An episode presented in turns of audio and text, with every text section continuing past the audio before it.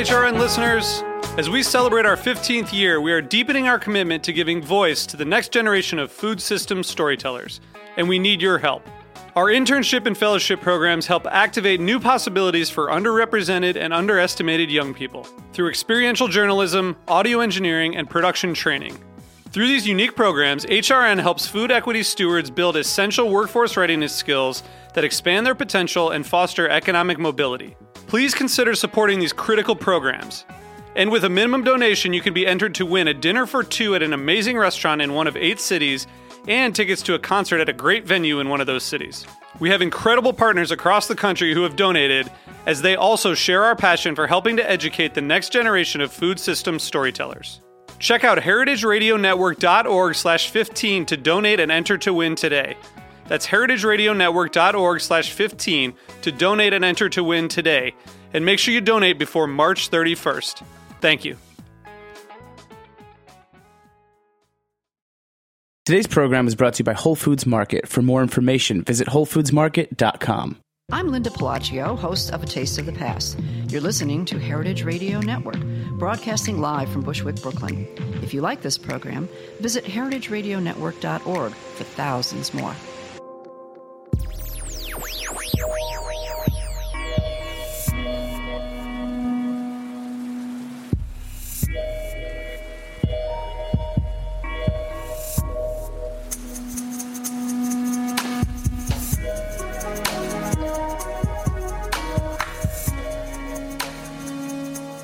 Hey, everybody, and welcome to the Farm Report, where we talk about the nitty gritty of agriculture and food production each week. I'm your host, Holli Cederholm, and this week marks the end of the winter season and my final episode of the Farm Report. I'll be passing the reins back to Erin Fairbanks, but first, to welcome the spring season, I'm bringing you a special glimpse of the inner workings of a seed company. It's February and warm by Oregon standards. I've joined a caravan of rental cars packed to capacity with seed growers in town for the Biennial Organic Seed Growers Conference and on a tour of Territorial Seed Company. After visiting the seed company's headquarters, our second stop within the small town of Cottage Grove is a warehouse dedicated to seed storage and sorting. Here, I caught up with the owner, Tom Johns, who, along with his wife, Julie, purchased Territorial from its founder in 1985. In this facility, what we do is we package the seed uh, for our, primarily for our mail order customers and our uh, commercial grower customers. We're uh, dealers for the world's major seed producers, and we're also seed growers ourselves. And um, once we place our orders and the orders come in, um, they come in through the door and they're all uh, checked in and they're put into the cold storage facility that you were in. It's basically the biggest refrigerator I've ever seen. Behind swinging double doors, a room large enough to fit the entire contingent of 20 or so touring seed farmers is proportioned into order by floor to ceiling metal and wooden shelves. Each shelf is labeled according to some internal catalog system consisting of a letter and a number and is brimming with seed. In 50 pound sacks, 5 gallon plastic buckets, and standard sized manila envelopes. Altogether, there's over 800 varieties of seed in the cold room and enough individual seeds to plant some serious acreage. That facility is temperature and humidity controlled, and so in that environment, the seed will only age approximately three months in a year's time. So that's the best way to store seed um, other than freezing it. And so we're trying, we turn our seed uh, relatively quickly, but uh, we want it to remain in a pristine condition until packaging. As we go to fill different varieties of seed on some of our seed filling machines, they will pull the seed from the cold room and then make their fills, and then the remaining seed will go back and live in the cold room. One such machine used to fill Territorial's colorful brand bearing seed packets is called the Stamprite Seed Pack 2000, model number 2. Up close, it sounds like an industrial sized stapler as it rhythmically fills and seals envelopes of round pea seeds. Its operator, Justin, pulls out his earbuds and powers down the freestanding seed pack to talk to me. Uh, basically, you just load load your seed up in the hopper at the top of the machine, and it feeds it down into a vibrating bowl. the speed on that can be adjusted to however you need it. And, And why would you adjust it to different vibrations for different sizes? for of seed? different sizes, larger seed, you got to have more power to push it up around, and they're generally larger envelopes, an ounce as opposed to a gram. The smaller seed just you know doesn't need to go as fast to Yeah. achieve the smaller amount, and the um, the carousel in the middle picks up the packets, carries it around, and uh, it just carries it through the machine and it gets uh, filled and folded and sealed and just spits right out the end right and I can just pick it up and put it in put it the right box into a box. I, so, I put it right into the box. so right now you're packing. Uh, we were told that you're packing additional seed, so you've already packed the majority Yes. of the seed for the season. But this is stuff that you've maybe sold out of, or new stuff that's coming in. Yeah, So, or something maybe that we didn't have seed for for the first round, Yeah. so we had to wait to do it later. have you ever been at this machine for long enough to know like the rate of seed pack fulfillment? Like it's like how many packages per hour or something like that.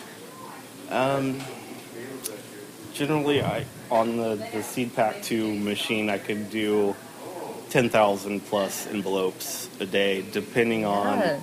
Depend. It depends on the order. So if you have four or five orders for five thousand a piece, you, you'll get more of that done as opposed to having twenty orders for five hundred a piece. Yep, because just of the this- extra cleanup time. And all Yeah, because you clean, Um, you have to clean out between each because Absolutely. otherwise you might get some different seeds in the packages, Yes. and especially um, so that's considered a contaminant in the seed world. Having seed that's Sure, not yeah. true. Territorial Seed Company also relies on a straightforward system of cups and scoops to fill seed packets by hand. The scoops, one set is stainless steel, the other rigid yellow plastic, are akin to the measuring spoons treasured by bakers. They use volume to approximate an exact seed count, and they're rather reliable. Packing by hand, you, I think you'd probably get more consistent weights. Oh. Uh, just because we have, I don't know if you saw the scoops hanging over there, all different sizes of scoops and cups and all that. And you, you know, before you start, you, you pick which scoop you want, you measure, get it the weight that you're you're desiring. Yeah, With this, there's so many more variables. You know, the weights go up and down a little, but it's generally within the range that you want it to be.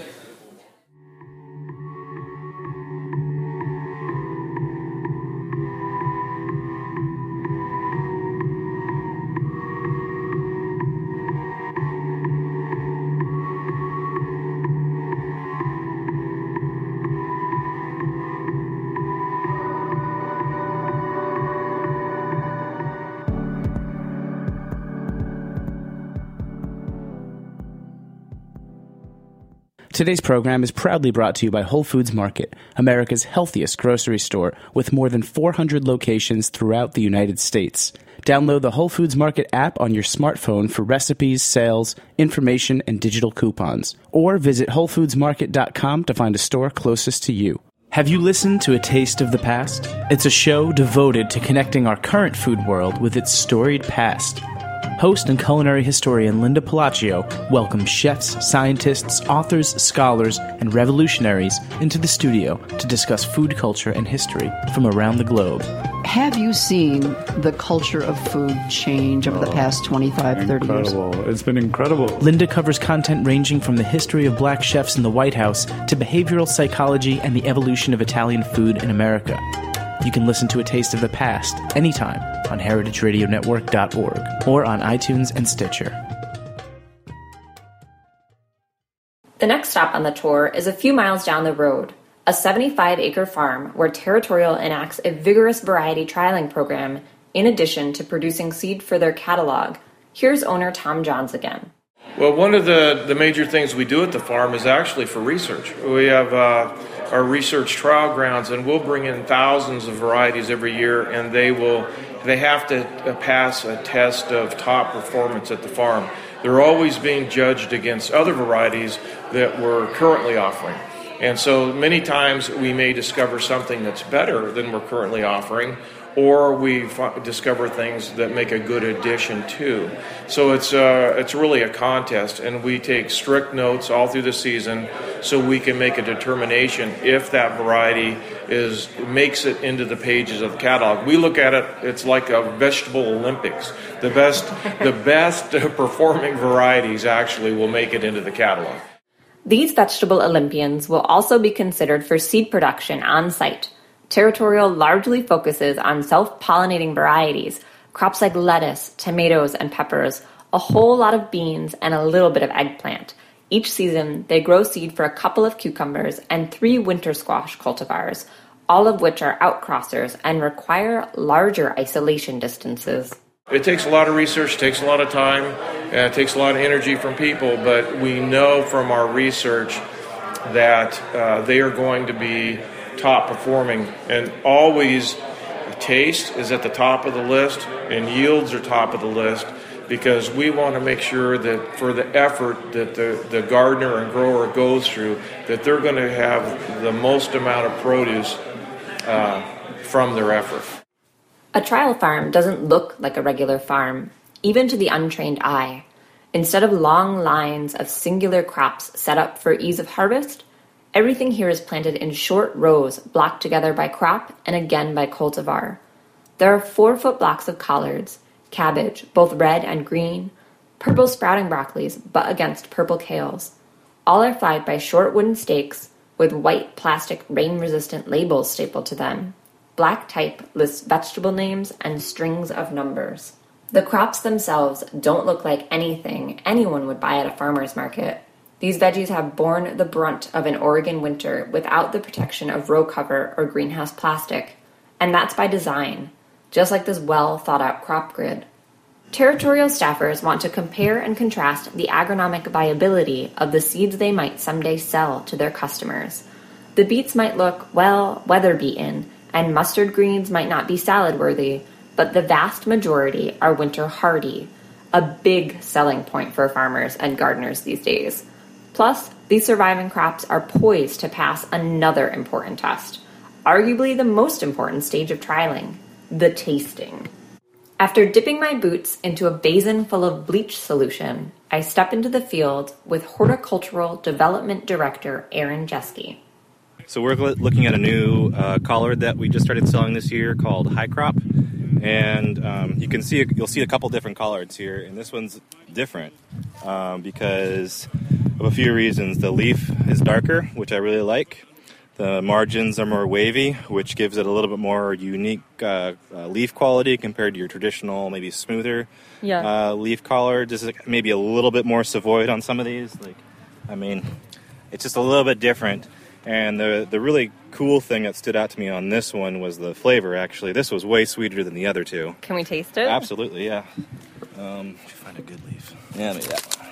So, I mean, so when I taste that, I got a real initial sweetness. I mean, it's still, it's still a collard. Yeah, it's got the, a little bit of the grassy brassica taste, but mm-hmm. it's still, yeah, it's sweet. Yeah. Do you have like a systematic way that you taste trial things, or do yeah, I have a, a, flavor evaluation form. So if there's something really specific I want to pull off, uh, or some data points I want to pull out of a variety, I'll, I'll bring out my flavor form and a couple people that are good at filling those out or have good sensory qualities or uh, perception, and uh, see what people have to think about these. How do you get that job?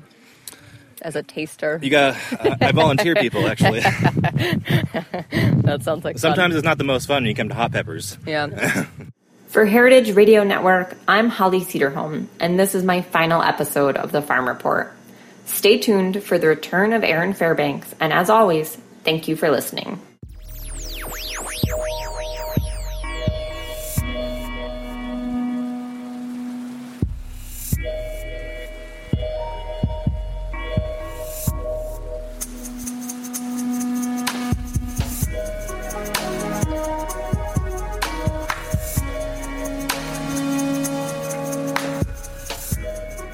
Thanks for listening to this program on heritageradionetwork.org. You can find all of our archived programs on our website or as podcasts in the iTunes Store by searching Heritage Radio Network. You can like us on Facebook and follow us on Twitter at heritage underscore radio. You can email us questions at any time at info at heritageradionetwork.org. Heritage Radio Network is a nonprofit organization. To donate and become a member, visit our website today. Thanks for listening.